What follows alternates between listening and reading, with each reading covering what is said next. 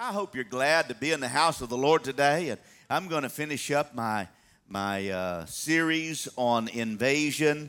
And today I want to talk to you about a topic. As I've done some secular research, I found that it is more popular than I thought. Maybe I should have had uh, six weeks on this one. But today I want to talk about an invasion of your confidence slash self esteem. Man, this is a big deal, okay? Your confidence. The, the enemy wants to invade your confidence, how you feel about you, how you feel about God, what you feel about God, what you experience. He wants to, he wants to invade that, to distort that. How many of you know that the enemy's goal is to kill, steal, and destroy, right? John 10 and 10. That's his only purpose. If you're trying to be friends with the devil, if you're trying to think that everything's going to be all right, that's an absolute lie. Because the Bible teaches that uh, he's, the, he's a liar and he's the father of liars. I mean, he just ain't the liar, but he is the father of liars. You ever knew those people that, that uh, uh, they could lie?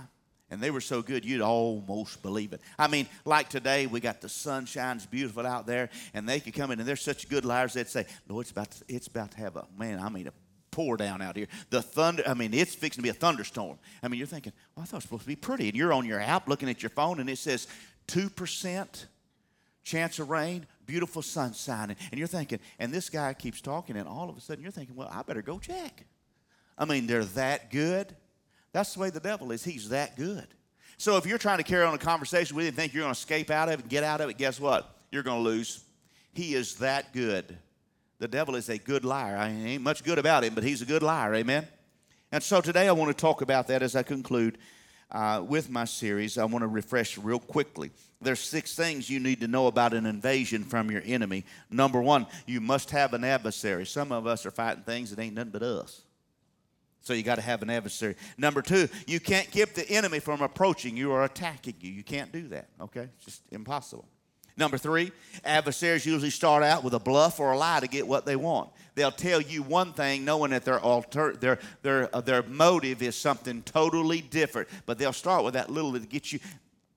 Remember Eve? Remember Eve? Did, did God say that? Well, He did say it.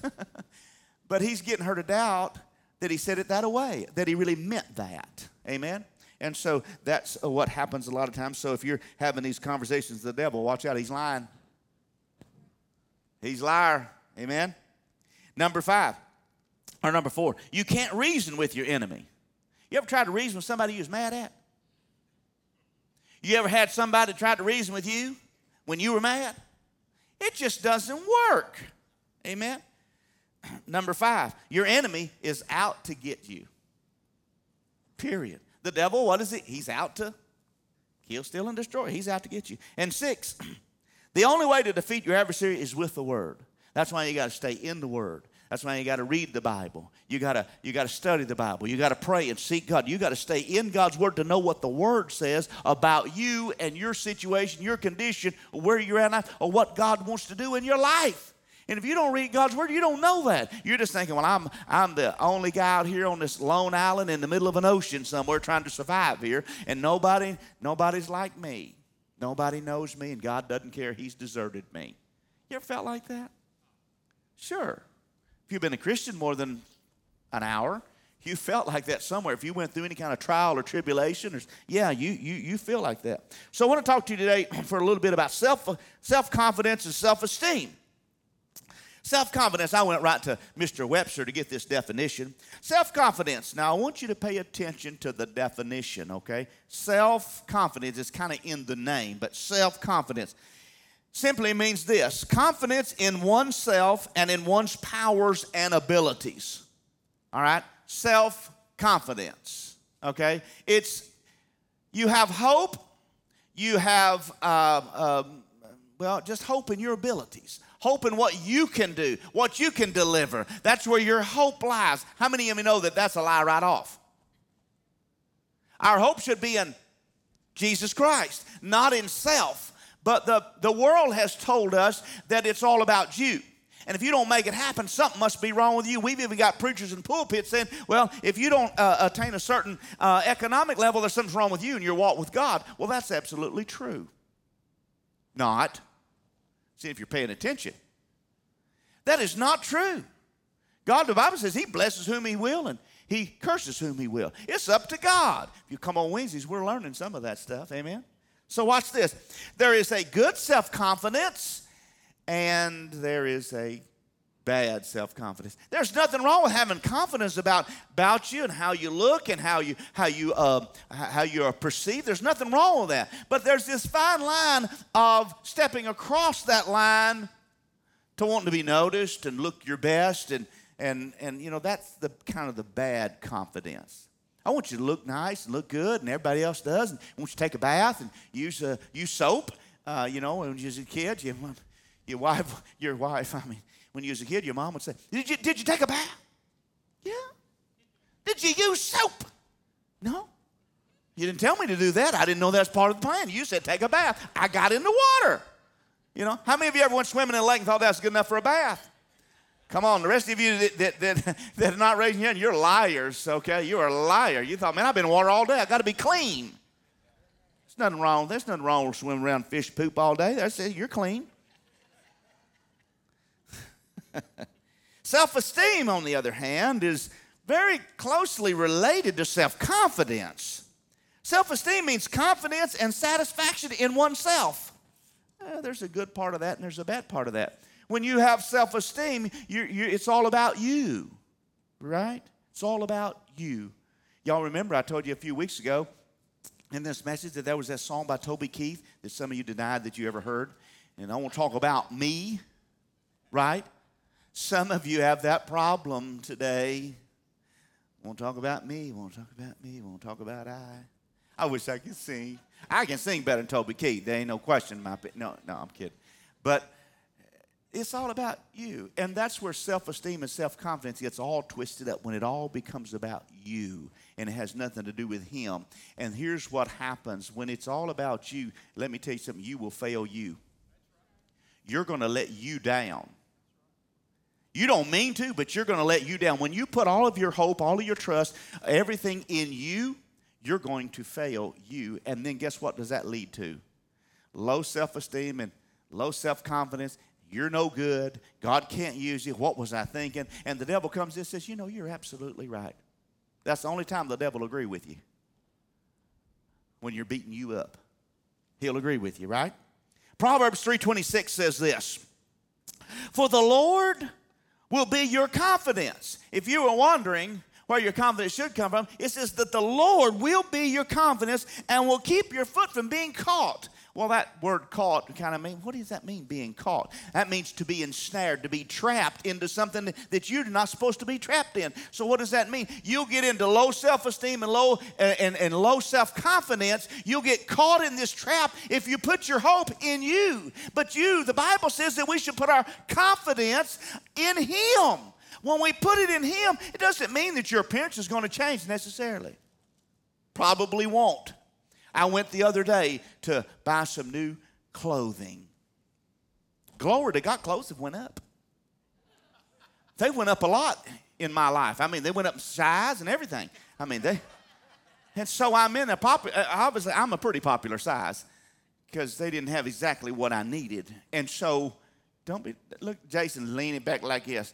You're bigger than I am, so. Uh, he don't understand. I got the mic today. And so I go in and I, and I, and I, and I said, I, he said, well, can I help you? And I said, well, sure, you can help me.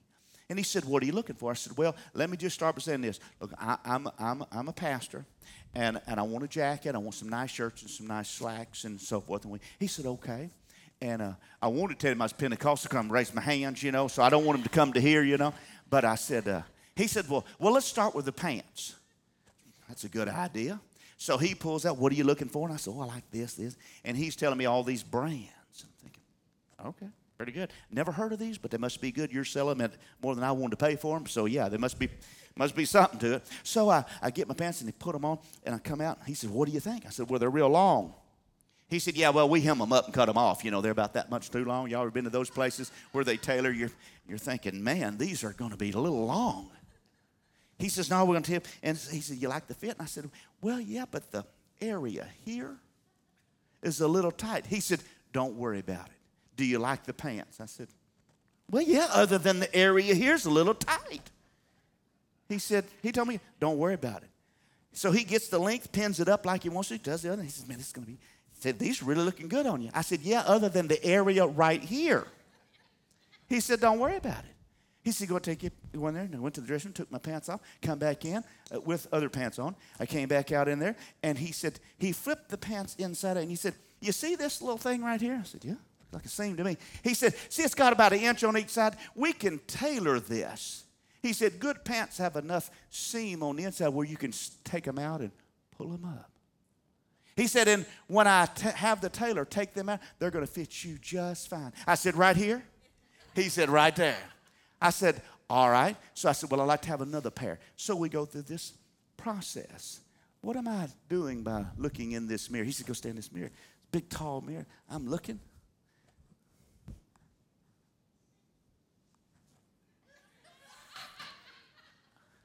Y'all act like y'all never done that. I want to make sure something ain't about to rip. Come on. So I, and this is what I told him. I said, I have a lot of kids in my church, and I bend over a lot. See, that means something to me. I want to look good.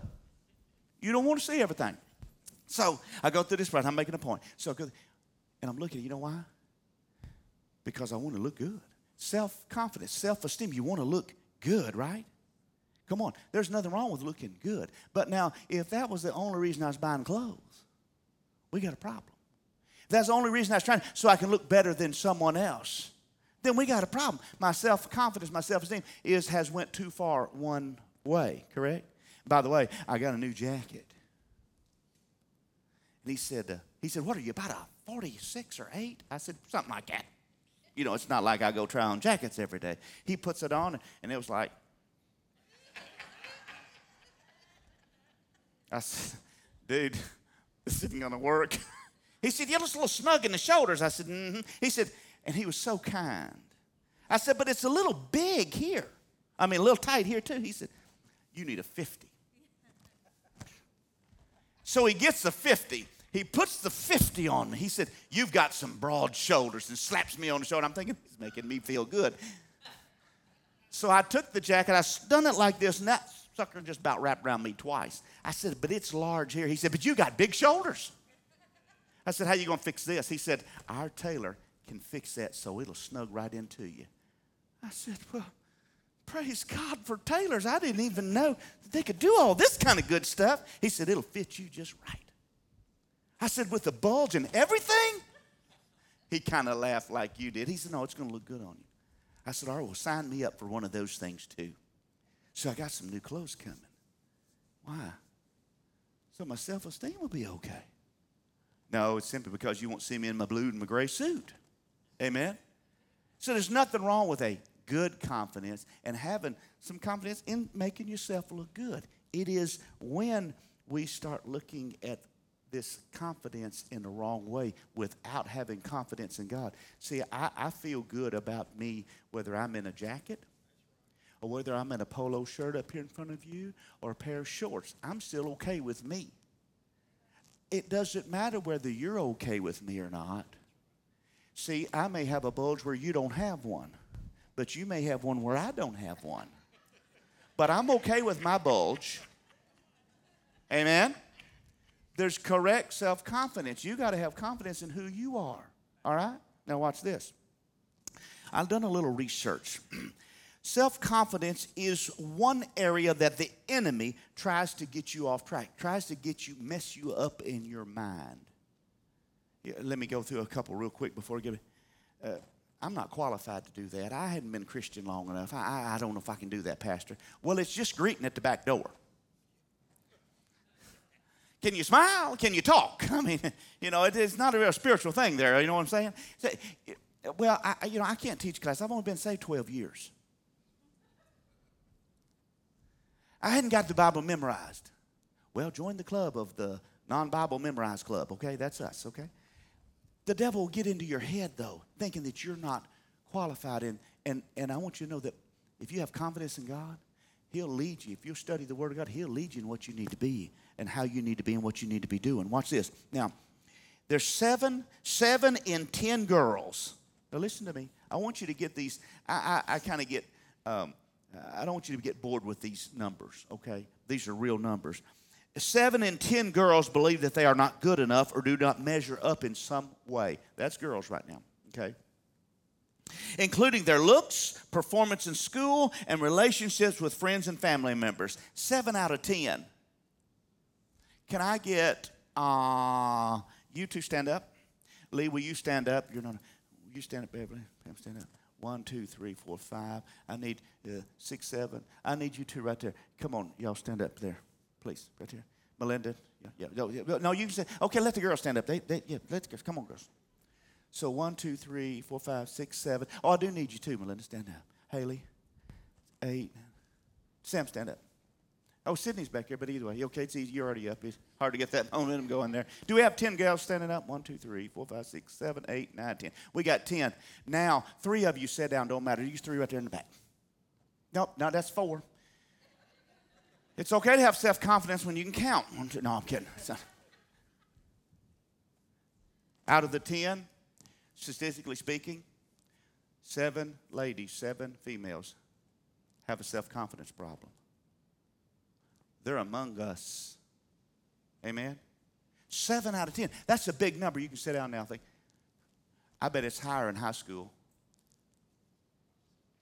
With social media junk going on nowadays, you, you get approval by how many likes you got on a picture or a video or whatever it is you do. Your Snapchat or I don't even know why they call it that. I don't even know what all that is. 75% of girls with low self esteem, listen to me, reported engaging in negative activities like cutting, bullying, smoking, drinking, and, and, and a disorder of eating.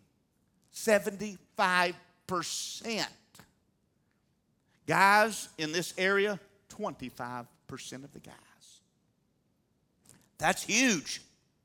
That means 25% of the people in this church, come on, have a self confidence problem. And they'll turn to other means to satisfy them. I've talked to some people who cut before. Cutting means most of the time they'll cut their wrists. Sometimes it's right in the inside of their thighs where they can be covered up uh, with clothing. You normally don't know you can't see that, but they say, listen to me when I tell you this. They say that cutting eases the pain that they have inside. When they see the blood gushing or oozing, it's like a release for them. For real? For real. It's not something to be. T- I'm not. I'm trying. I'm not trying to be funny with it. I'm saying it's a real problem. Why is that? Because self confidence, self esteem has been destroyed by the enemy, and it's happening in our schools. Watch this it's happening in your home, in your kids' bedroom, or in their bathroom. They're cutting at home as much as they're cutting anywhere else, probably more.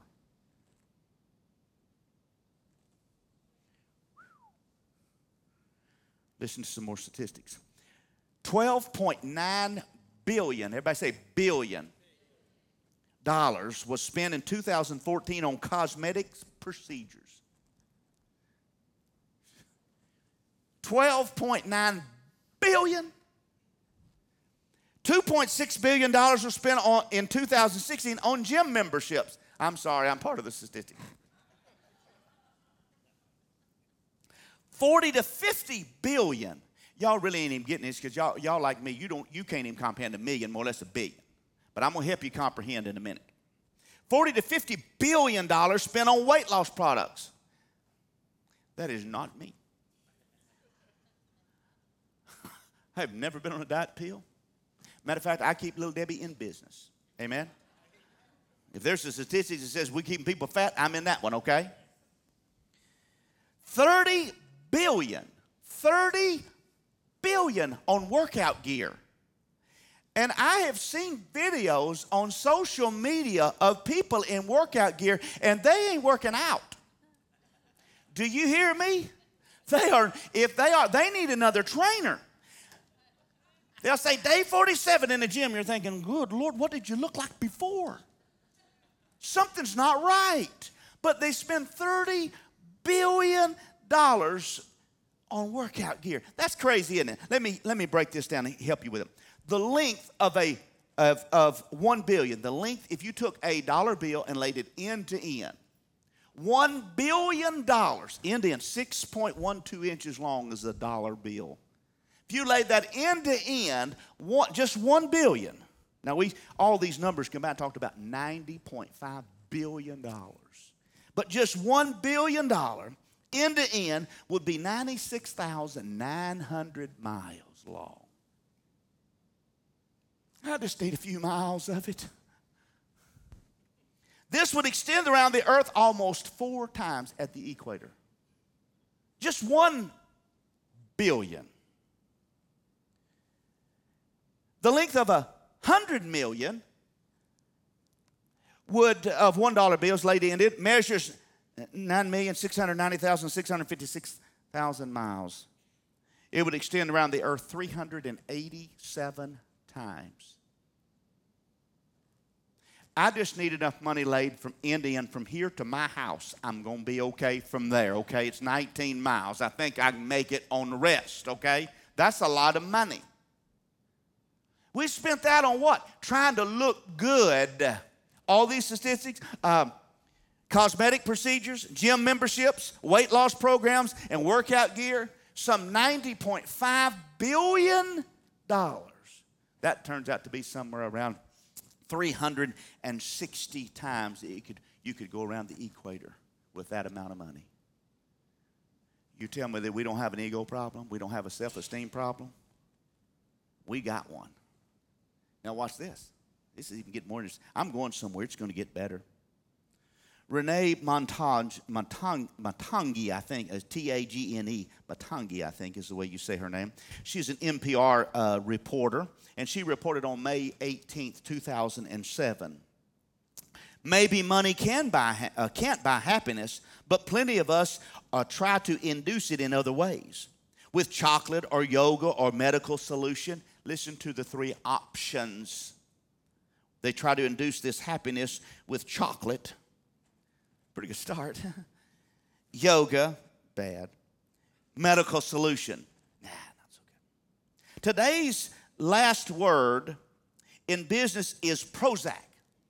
Now this was this is in 2007. This is the latest craze in 2000. Prozac. Prozac, um, often called the happy drug, it's the most widely used antidepressant in history with 54 million prescriptions. This is in 2007.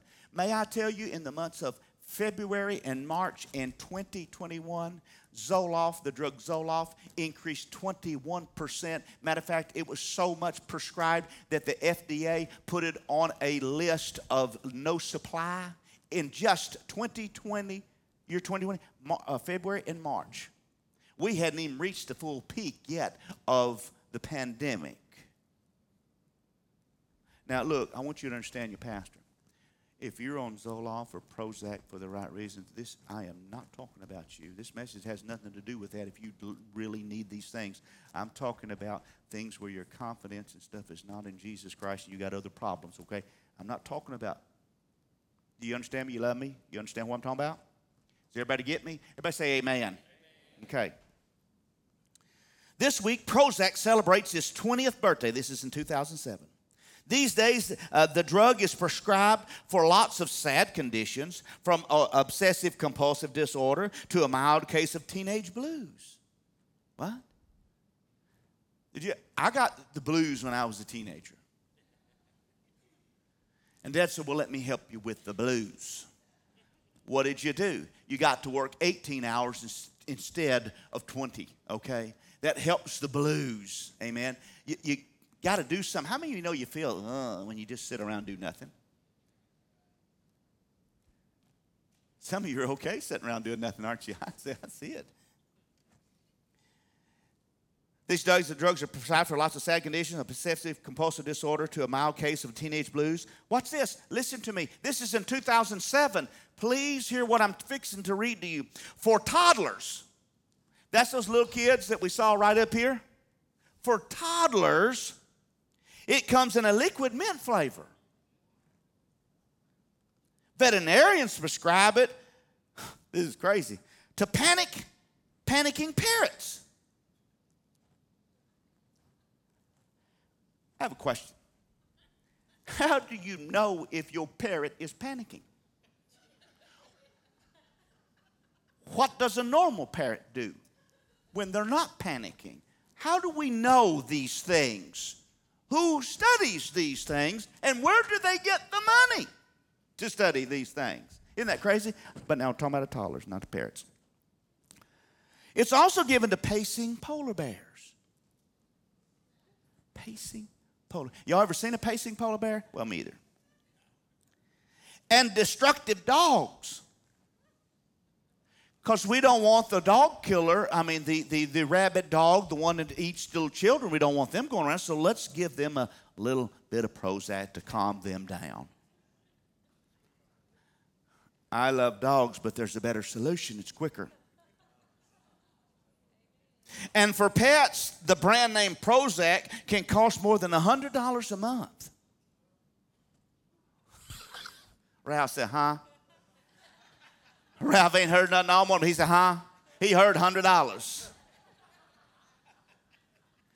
I say all that. I'm making the point. I'm fixing to get into my message. I say all of that and give you all these numbers and these statistics to tell you that not one time, and I read many more articles related to self confidence, self esteem, and Prozac, uh, Zoloft, and all the other antidepressants. I read probably eight or ten more articles from different sources.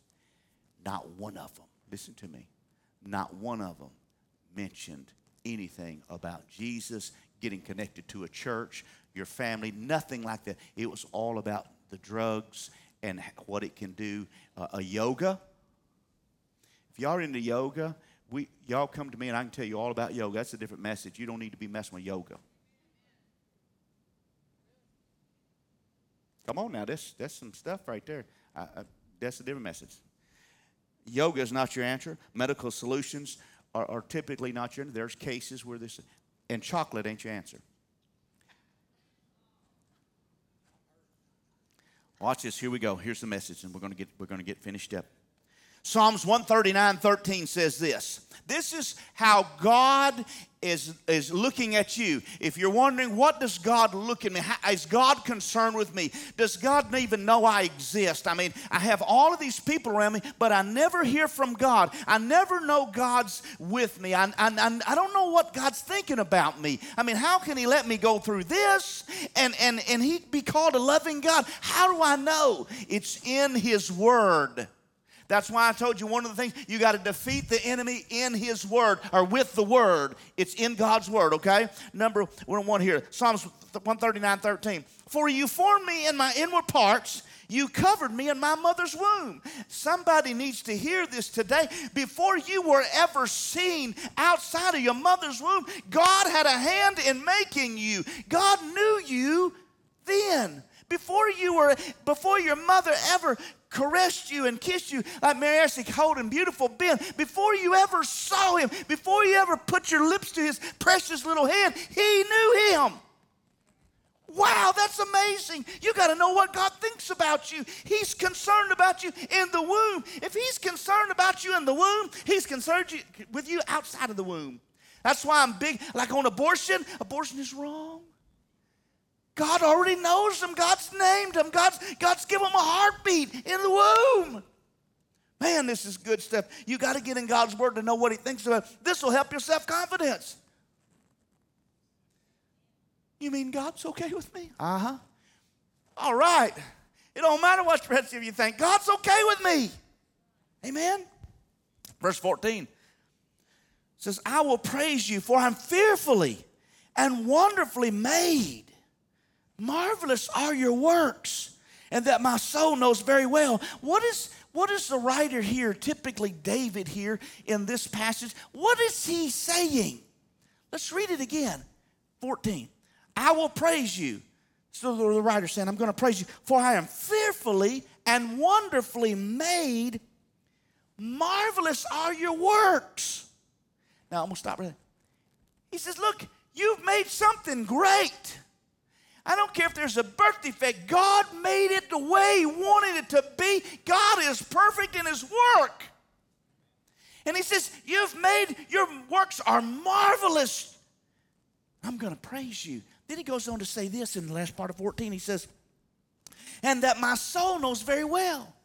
In the beginning, before you came from the womb, your soul has been connected with God because of that Ruach of God, that breath of God that was breathed into you. There is already this connection with God that you ought to know that God loves you that God cares for you. But because of life circumstances, whom, to whom you were born, or what situation, or what you were raised in, all of a sudden, the world comes in and says, There is no God.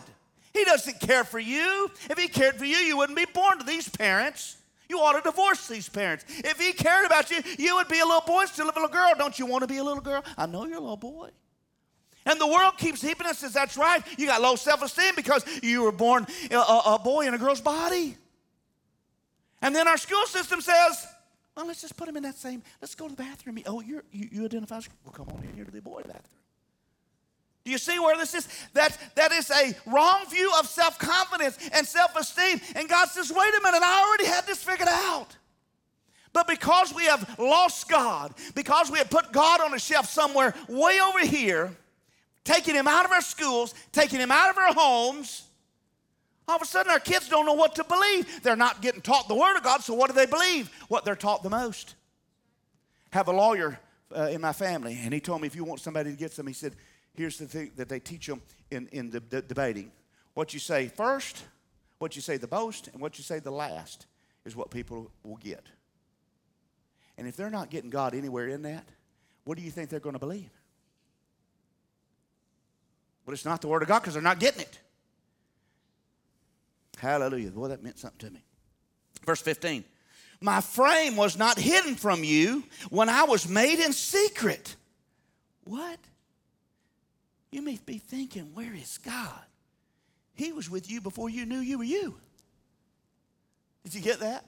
He was with you before you knew you were you. He says, You, you were with me. in my frame was not hidden from you when I was made in secret and skillfully wrought in the lowest parts of the earth. My God, we got to get a hold of this Jesus that loves us and that says, I care about you. Verse 16, your eyes saw my substance being yet unformed. What does that mean?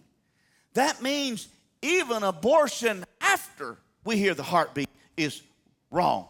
Before it is wrong, I mean. Before the heartbeat, when there's a it's wrong. He knew you then. Before there was nothing there. God knew you. Isn't that awesome to me? Isn't that awesome to you? Sure, it's awesome to me. And in your book, man, they are all written. The days fashioned for me, when as yet there were none of them. What is the scripture saying about you? Before you even had a day, I've already written your days in my book. I don't know about you, but have any of your closest friends ever written a book about you? Do you have a book on the bestseller look? Do you New York best time seller written about you? No, probably not. But I'm here to tell you that there's a book written that's all about you. That's got, I believe it's in front of God right now, and he's got Marty. Not to be confused with another Marty, but he put Marty Tackett. This is your book. And I'm thinking, well, I didn't even know that. He said, yeah, but I know you better than you know you. This is God talking to you. He's got a book that's all about you. That's what the scripture says in his book. Let's read it again. Some of you don't believe it. In your, in your eyes saw my substance being yet unformed. It's before you was. He already knew. And in your book, they're all written. The days fashioned, what's written? The days fashioned for me. What he wants you to do, the calling on your life, who he wants you to marry. Come on now. Who he wants you to marry, the kids you'll have. He's got everything written already. Whoo! That is awesome to me. That God has taken so much time to write in a book everything. Man, that is awesome. He knows he knew my wife was going to marry me. She's one blessed woman. I remember when I got the news Sam was going to be born. That Sam. And I'll never forget, we were going to a little, little Assembly God church, and, and I remember my first prayer for my kid that I didn't know. Because My wife, you know, she was just like nothing yet. And I remember this prayer, Miss Fonda, sitting kind of toward the back. And I remember this prayer, and I said, Lord, I don't know what you have for her, but whatever I'm thinking, yours is a lot better. And I began to pray then, Lord, would you send her the right spouse? She didn't even know she was here. I wasn't sure she was there because I couldn't see anything, but God knew and God heard prayers. I prayed that over my daughter. I prayed it over my son. I've been praying it for three plus years over my granddaughter, and I've been praying it for about five months over my new grandson. Why? Because I take this thing for literal. If he knew me, he knows them. In their womb, before they were ever formed, God knows. I'm telling you, parents, grandparents, time to let's get busy about what God says in His Word and how we need to pray. This will help you pray. Come on, this will help you.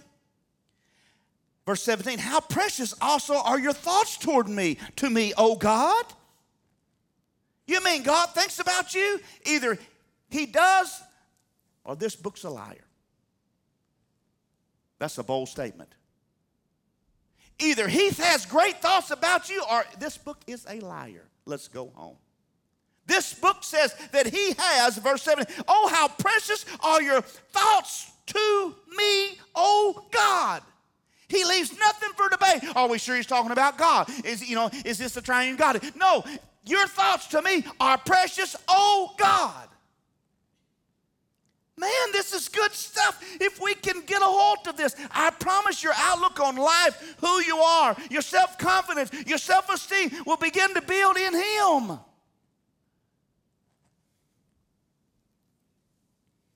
How great is the sum of them? This is good news. And then he goes on to tell you how much, how great this sum is. You know, the sum means uh, take two numbers, put them together. The sum means the equals. Okay, for us simple folks, that just means the equals. Like one plus one equals. Well, the, the that number two is the sum. Okay, watch this. You want to know how many how many thoughts God has to you? This is so good.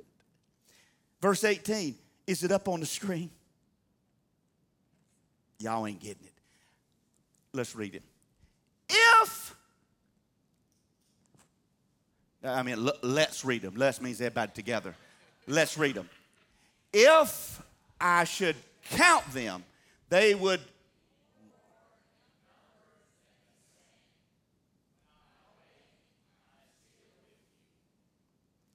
How many thoughts does God have about you and you alone? God, I wish I'd have brought me a bucket of sand today. Great illustration comes to my mind. That's what happens to me most time. It comes to me when I'm right here and I don't have time to go get it. A handful of sand. It'd take us months just to, oh, start over. Everybody be quiet. Hundreds of thousands, probably a million grains of sand in your hand. And the Bible says if I should count them, they would be more in number than the sand. Not the sand in my hand, but the sand. You ever been to a desert where there's sand? When I was a kid, we went to Alamogordo, New Mexico, and they had sand dunes out there. And you could buy these little things um, that you sit on. And they were sand, and they were pretty, like, you know, 40, 50 feet high. And you'd climb up these, and you get in these little glorified saucers, we call them sleds around here, snow things, and you get up and boom, you can fly down sand. I'm thinking these people are whacked out here. It's 127 degrees. We're supposed to have on coats stuff. This is supposed to be snow. Sand forever. Just as far as you can see. Just sand in one place. And I'm thinking, oh my God, He has that kind of thought for you. I hope you're getting what I'm saying. God has thoughts of you every day. Every time you do something, you're not alone. God is not some big God that says, I missed, I wasn't paying attention. Uh, he'll be all right. He'll make it through. No, God's saying all the time, I got a thought about you. Don't do that. Or do this. Lean on me and I'll lead you in this direction. I'll guide you if you look to me and my word. But yet we say, it's just not working. Where's the pill bottle? It's just not working. Where's the chocolate? Come on. It's just not working. This thing is this God thing is not working. You know why? Because we don't know who God is to us. To appreciate something or somebody, you got to know its value first. What did it cost? There was a story in the Bible about a woman who broke some perfume, precious perfume, and anointed Jesus anointed him. And good old one of the disciples decided that that was just way too much money to be broken and put on somebody's feet. And he said, We should have taken that up and give that to the poor. But see, that woman, she knew what it cost her. It was her life savings. It was everything she had. And she said, I'm willing to give every, I understand the cost. When you understand the cost that Christ has paid for you, then everything begins to change. It is when we devalue his price that he put on our heads, so to speak. It is, the, it is when we devalue who he is and that he cares about us. It's when we devalue him is when our self-esteem begins to go south. Because as long as you know that you're valued in somebody's eyes, guess what? You're going to do better. You're going to perform better. You're going to have better self esteem. Come on. It's when we lose sight of who God is to us. In John 15, 16, the Bible says this You did not choose me. This is Jesus speaking, if you're wondering, red letter edition. You did not choose me, but I chose you and appointed you to go and bear fruit, fruit that remains, so that whatever you ask the Father in my name, He will give you. Who's done the choosing? Jesus does the choosing. He chose you the way you are. Do you get that? No matter what you see in the mirror, no matter what people have said about you, no matter about your past, what may be your reputation from years ago, what God says about you matters. Because he says, I chose you and I know all those things. I knew you before you done one wrong thing, and I've known you when you done everything wrong. And I still choose you. Man, that's amazing. You mean, God, you, you chose me in my fits of anger when I had problems? Uh huh. I chose you. You mean I'm forgiven? Absolutely. Praise God. You mean I'm going to be okay? Uh huh. Even the people are talking about saying, you shouldn't do that, you shouldn't do that. Mm-hmm. Probably shouldn't do it, but you're okay. Man, this is good news. You know how I can preach every week up here to you? With all my flaws and all of my disappointments and all of my scars and all of my brokenness. You know how?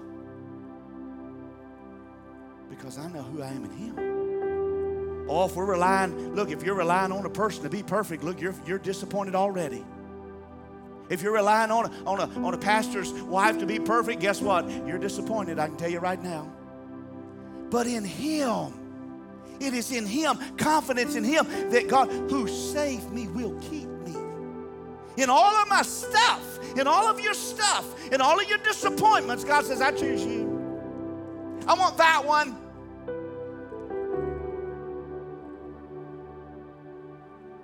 You ever been the last kid picked on the play, playground?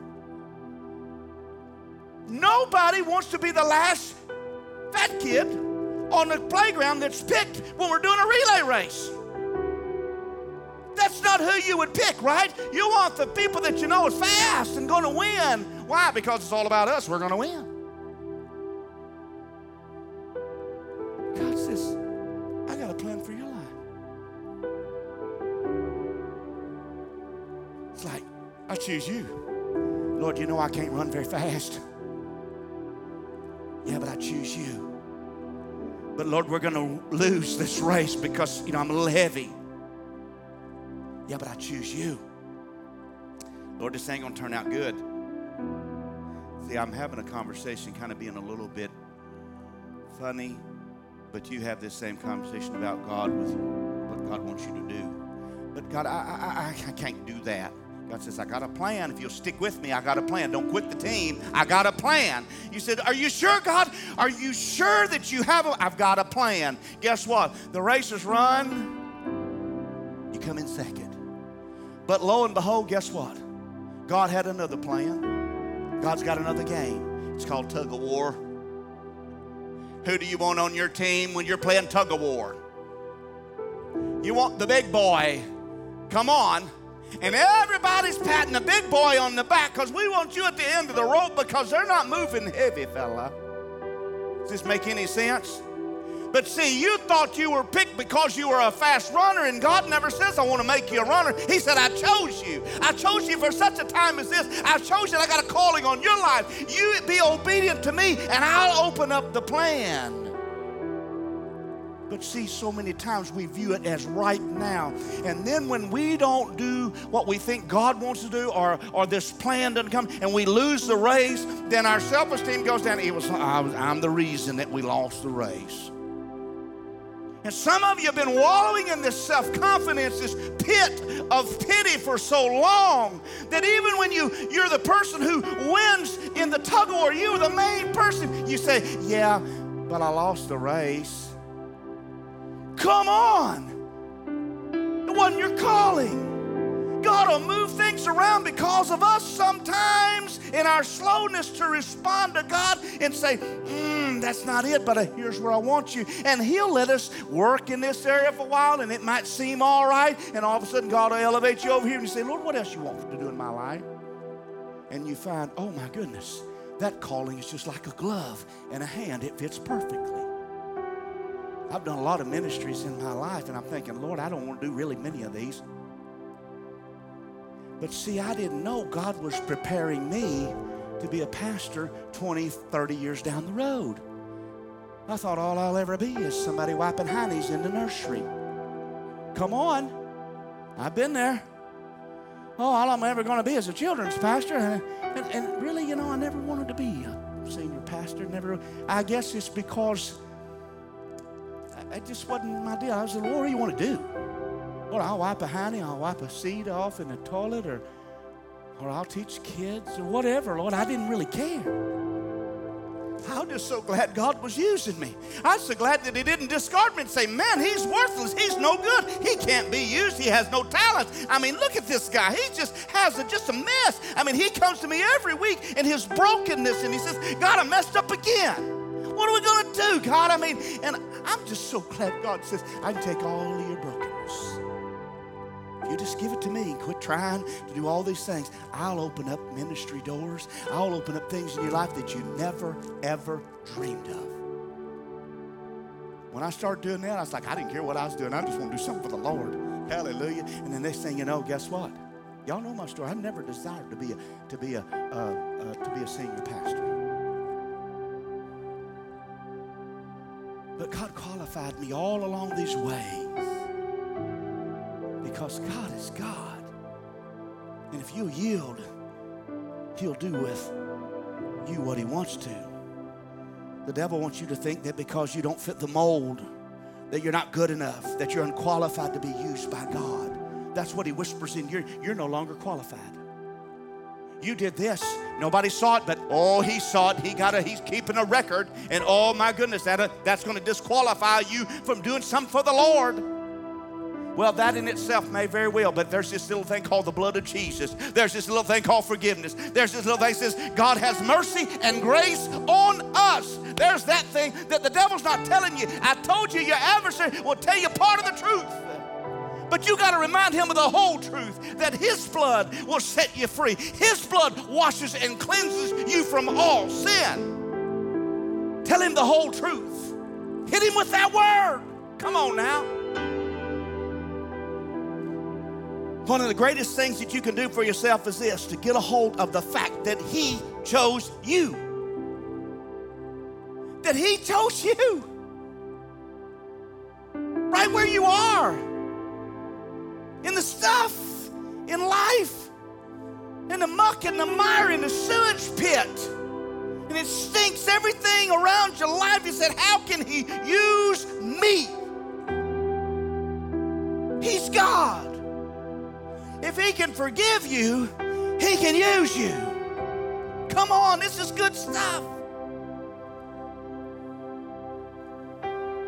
In life, if we don't get chosen for our talents and our abilities, for a certain task, we feel like we have low self esteem and low, low self confidence and we're just no good.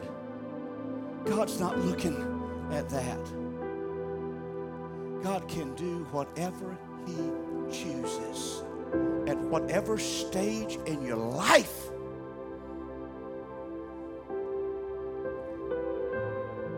People like to be chosen, they like to be picked. You know why we don't really relate that to God and being picked by God? Because, see, if we're chosen in this life, and we do good, people will say, Man, that was so awesome, man. Billy, you did great. You lifted 700 pounds, man. That's awesome. We're looking for the attaboy. We're looking for, oh man, I did something good for the team. I was, yeah. But with God, so many times and so often, God calls us to do something. And guess what? He called you to walk down a path all by yourself with nobody around but God. You know why He does that? To show you that if you put your trust in Him and your confidence in Him, that He and He alone can help you and accomplish what He wants to in your life. And He'll bring people around you to support you. I'm not talking about it. I'm talking about you got to get away from everything and let God be God in your life and say, God, here I am. The assistance I need comes from you. Proverbs 3, 5, and 6 says, Don't, don't lean into your own understanding, but trust Lord with all your heart. Acknowledge Him in all your ways, and He'll do what? Guide your path. Whoo! That's good news to me. Because if I look to me, my path's going all kind of ways. Looks like varicose veins if you look at my path, what I want to do.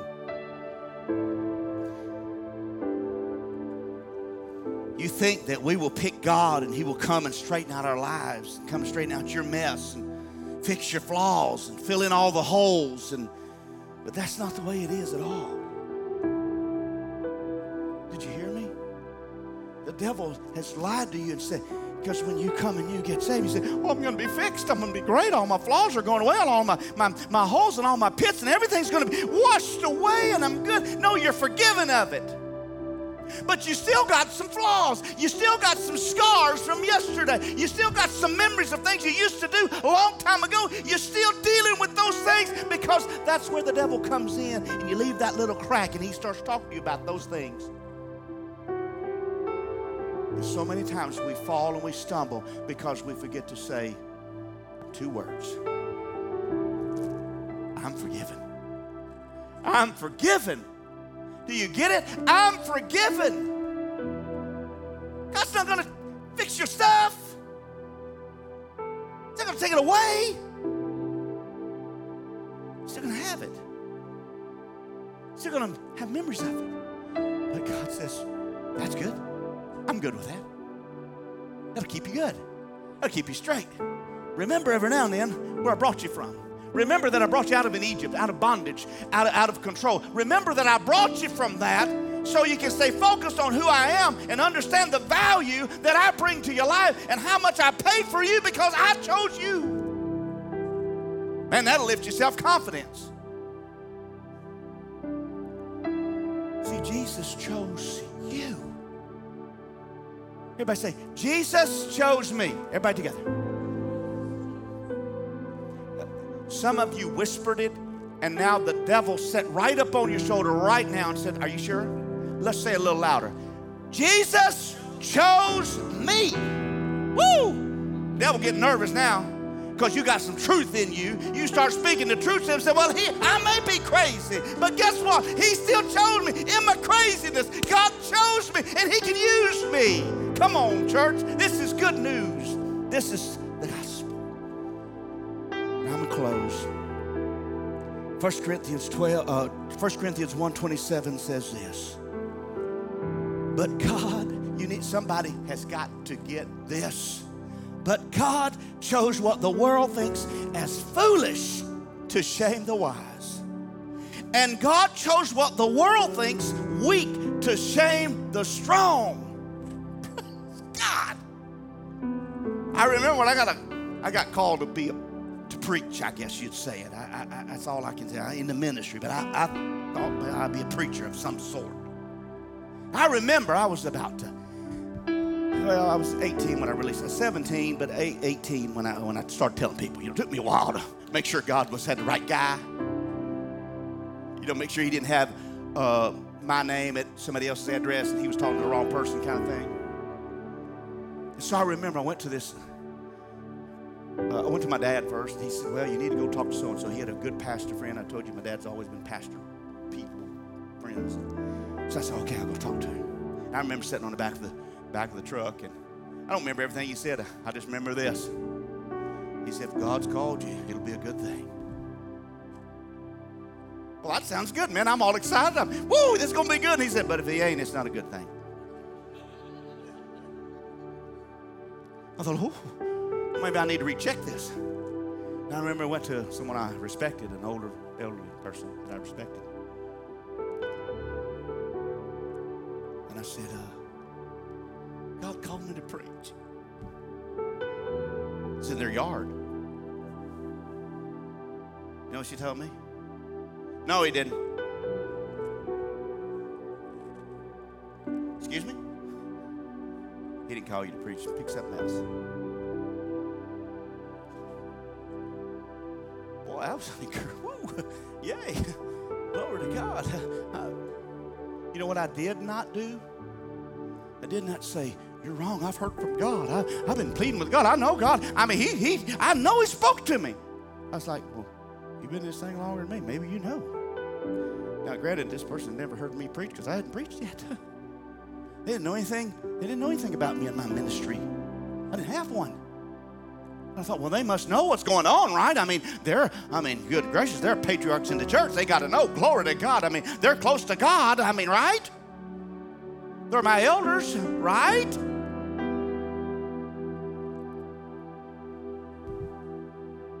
She's dead now. God didn't kill her.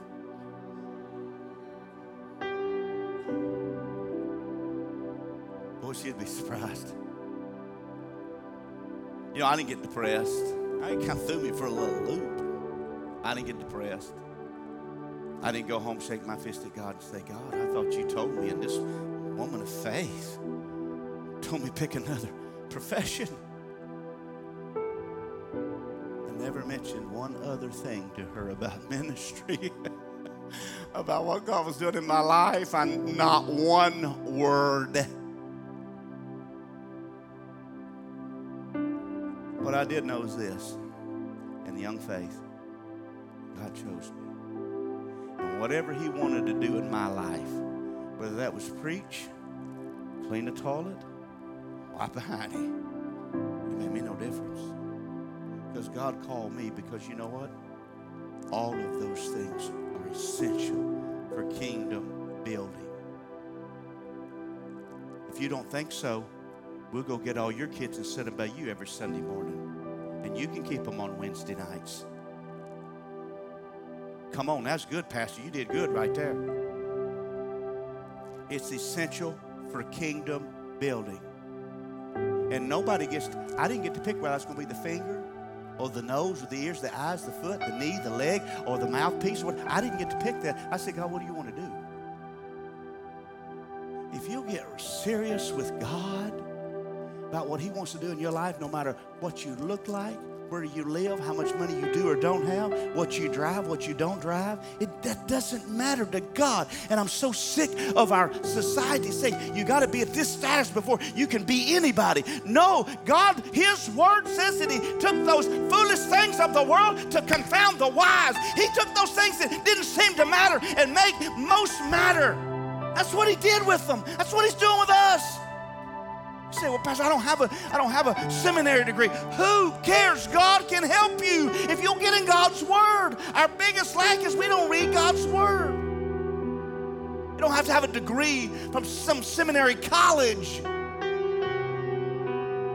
I've got credentials posted on the wall. I've never in going on 12 years that I've had 13 years I've had my credentials. I've never, ever, ever had anybody ask me for my credentials.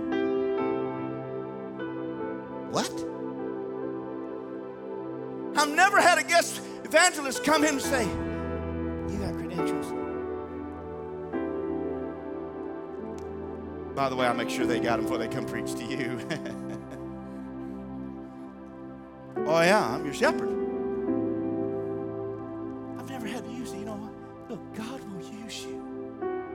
Get a hold of this. It's not where you are currently in life. It's not what you look like, what you smell like, what you what, what you perceive yourself to be. God chose you. And with this ideology, self-confidence and self-esteem being so low, God can't use you. That's a lie from hell. In closing. Hebrews 13, 5 says, and Jesus, the latter part of the verse says, Jesus will never leave you forsake you. When you're walking down your path and you think, I'm all alone, God says, I'll never leave you nor forsake you. I'll never leave you nor forsake you. I'll never, I'll never leave you, forsake you. Do you get it, young people? I'll never when God says never, it's serious business, church. When God says, I'm going to be with you, I'm never going to leave you. He's never going to leave you. Well, when did He know me? He knew me in my mother's womb before I knew me. And God says, I'll never leave you. In all of your junk, in all of your sin, in all of your brokenness, I'm right with you. God says, I'll never leave you. And when we know that God is with us, and my God, the scripture tells us, then who can be against us?